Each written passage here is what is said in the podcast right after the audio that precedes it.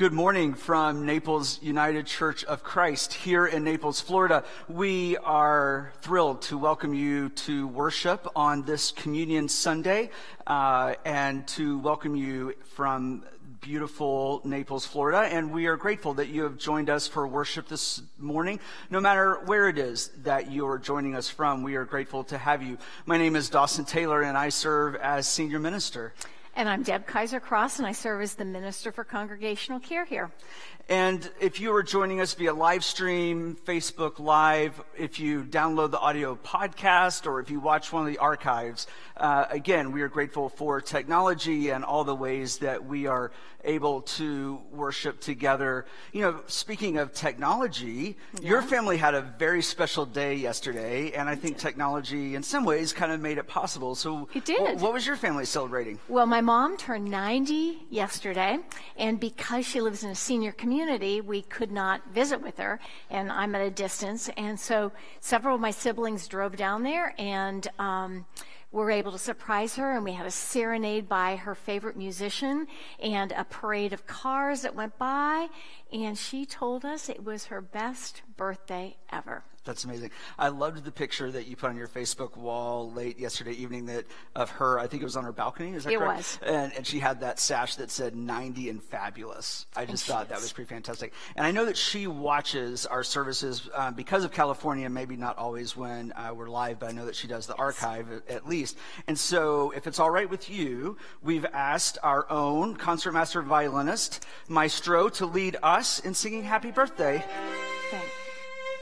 Happy birthday to you. Happy birthday to you. Happy birthday,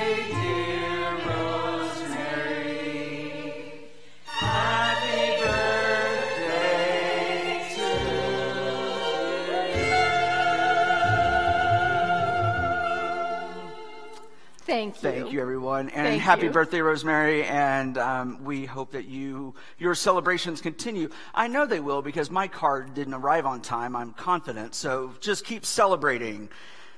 Um, we want to invite you back this week for our midweek meditation at noon this coming Wednesday. It will be such a privilege to welcome a friend of mine, Reverend Dr. Tad Meyer, who is uh, associate chaplain at Moorings Park.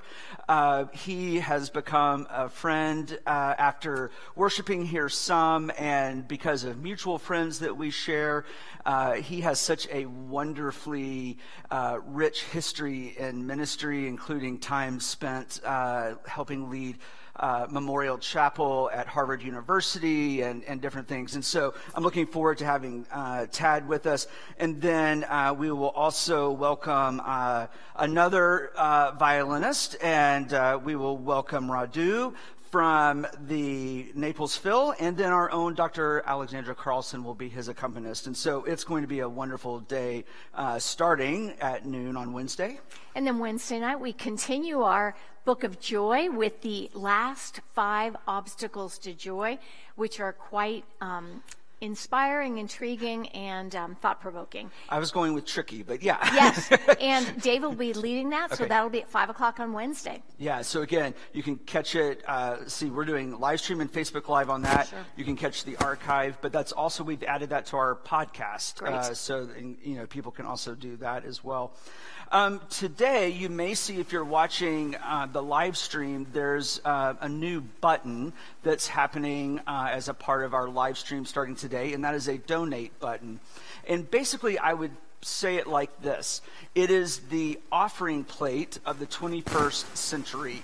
Um, so if you normally, when you're sitting in the pews, want to give when the offering plate passes, or if that's something, uh, a way that you want to give your gift, that is a secure donation site that um, goes directly to our general fund as any offering would um, when the offering plate is passed on uh, Sunday morning. And so I want you to be aware that um, that, that now is a part of what we are able to do to support the ministries of this great church, and also for you to know that it is secure and where the, where those monies go. And in the next few weeks, we will also have our um, give button on Facebook Live. It's just a little more of an in-depth process, but we'll have that up and running very quickly. And finally, this is our second time we're doing virtual communion together. All right. And so, what we want to invite you to do is gather up elements, whether it's bread and juice. We've had very interesting things people have gathered coffee and coffee cake. My brother in law didn't have any bread, so he had a marshmallow. So, what can I say? People are very creative, but we trust that the Holy Spirit is at work as we gather remotely for communion later in the service. Great. And I, I just want to say a word also that I believe you will um, not be in worship for the next couple of weeks because you have been for so many weeks. We're going to rotate uh, a few more of the clergy team uh, in and out of worship. And so I just want people to know that you are just fine, but, um, but also to say words of gratitude for uh, being with us, especially for so many consecutive weeks with an already very full plate. So thank you for that. And so indeed, as a, an intergenerational congregation, congregation, as we begin worship this morning, let us join in this great hymn of the church. Will you join your hearts with mine in prayer? Let us pray.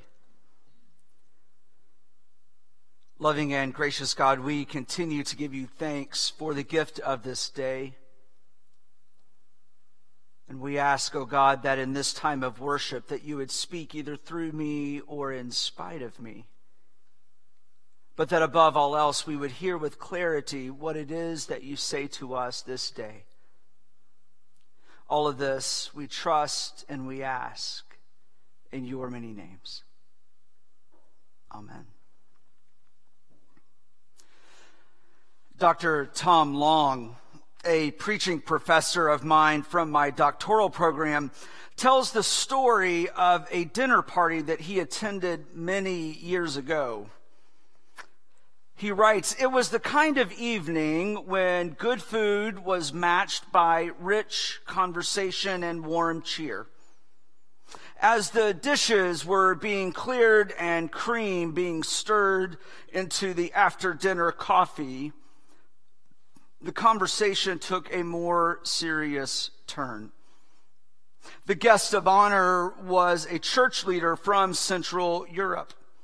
The Soviet Union had come apart only months before, and the table was filled with eager questions. How had the church in his country fared during the long Soviet frost? What changes were occurring now that the warmer winds of democracy were blowing across Central Europe. What wisdom did his experience bring for the church in America today?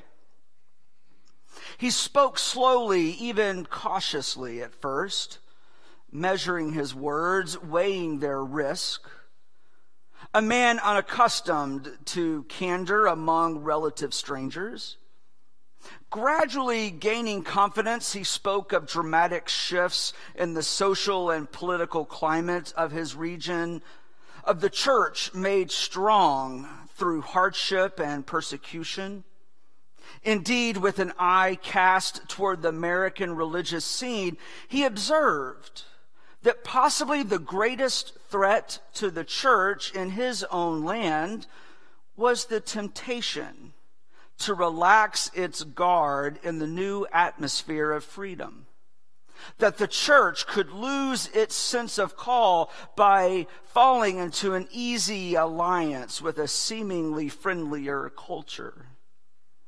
He told about the days under an oppressive era, how the church was officially tolerated but always undermined and repressed. How the clergy were always monitored, by secret agents who had infiltrated, infiltrated their ranks. We would have a meeting about some matter of church business, he said, knowing for certain that not everyone seated at the table could be trusted. Some of the ministers present were, in fact, government agents. He paused for a moment and then added, but even these government spies were careful never to betray their true identities, but we could always tell who they were. But how? Someone asked. The voice, he replied. The voice. Something in their voices always gave them away. In a similar way, in our scripture reading for this morning, Jesus said that his own followers could understand the trustworthy and the untrustworthy by the sound of a voice. They will not follow a stranger, but will run away because they do not know the voice of strangers. The sheep follow him because they know his voice. Jesus' followers recognize his voice because his voice is familiar. They discern its cadences. They remember its reassuring rhythms. Over and again in times of distress and pain, when we have not been sure that we could take one more step along the pathway of suffering, along the pathway of quarantine, Jesus speaks comfort to us. Peace I leave you. My peace I give to you. I do not give to you as the world gives. Do not let your hearts be troubled, and do not let them be afraid. Each of us knows the power of a familiar voice. We have all seen it played out before us. A crowded playground filled with children, and a child screams, Mom!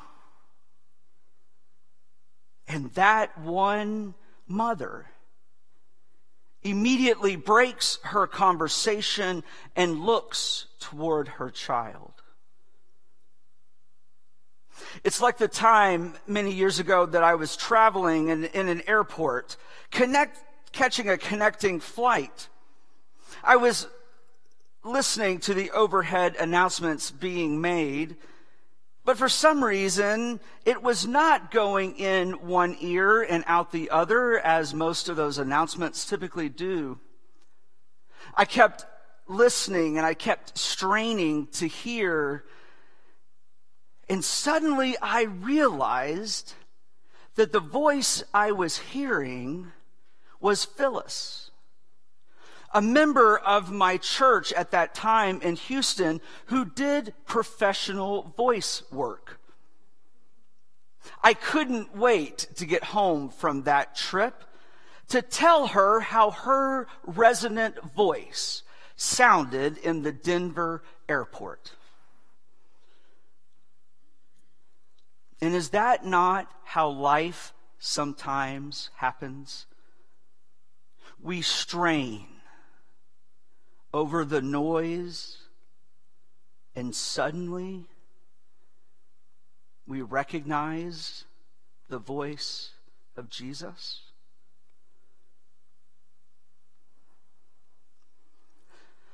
Not long ago, a friend and colleague told me about a church drama group in his congregation that was presenting a special event and fundraiser the weekend before Christmas.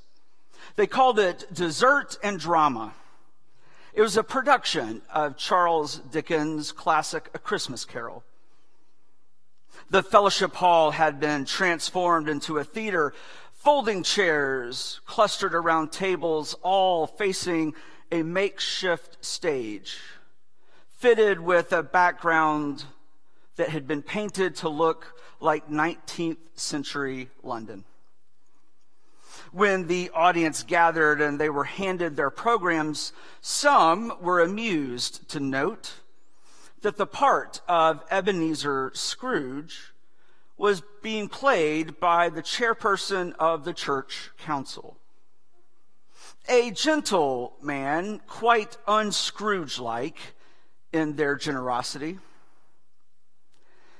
They were impressed, though, by the skill and energy he brought to his role.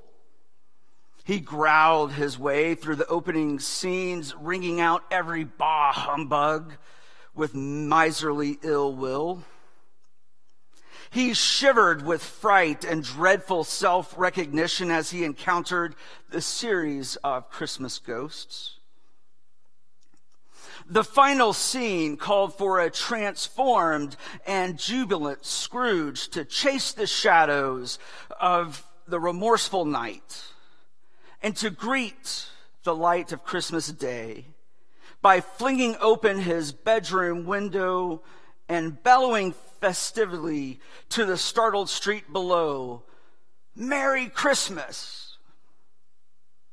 Then Scrooge, wishing to bestow Christmas gifts upon the needy of London, looking for someone to help dispense his cheer, was to act as if he had spied a, a street urchin passing by.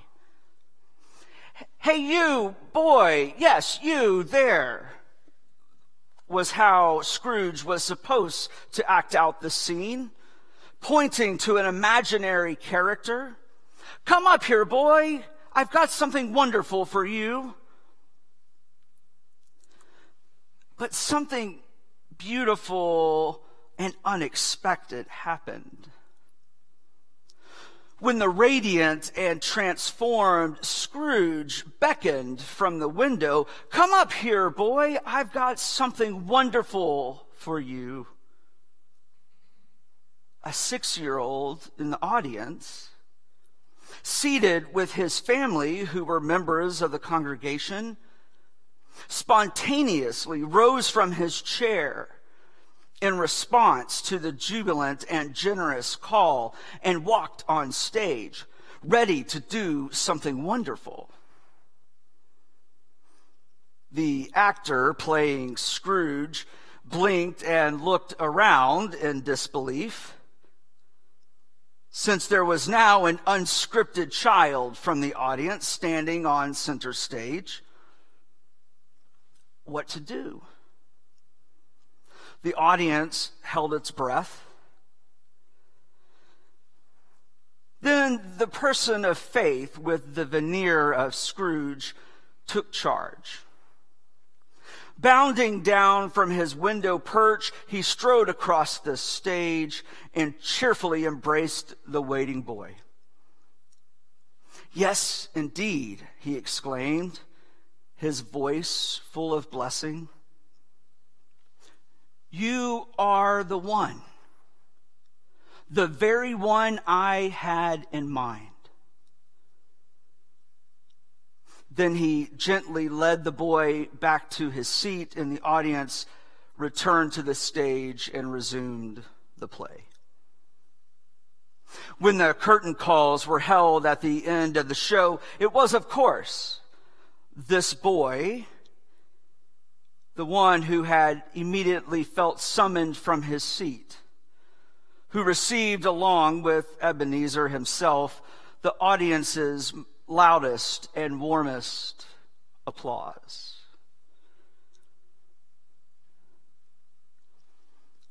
Just so, the sheep hear and know the merciful voice of the Good Shepherd. And when they get up out of their seats in the darkened auditorium and bound up on the stage ready to do something wonderful. The Good Shepherd embraces them and says, Yes, you. You are the very one I had in mind.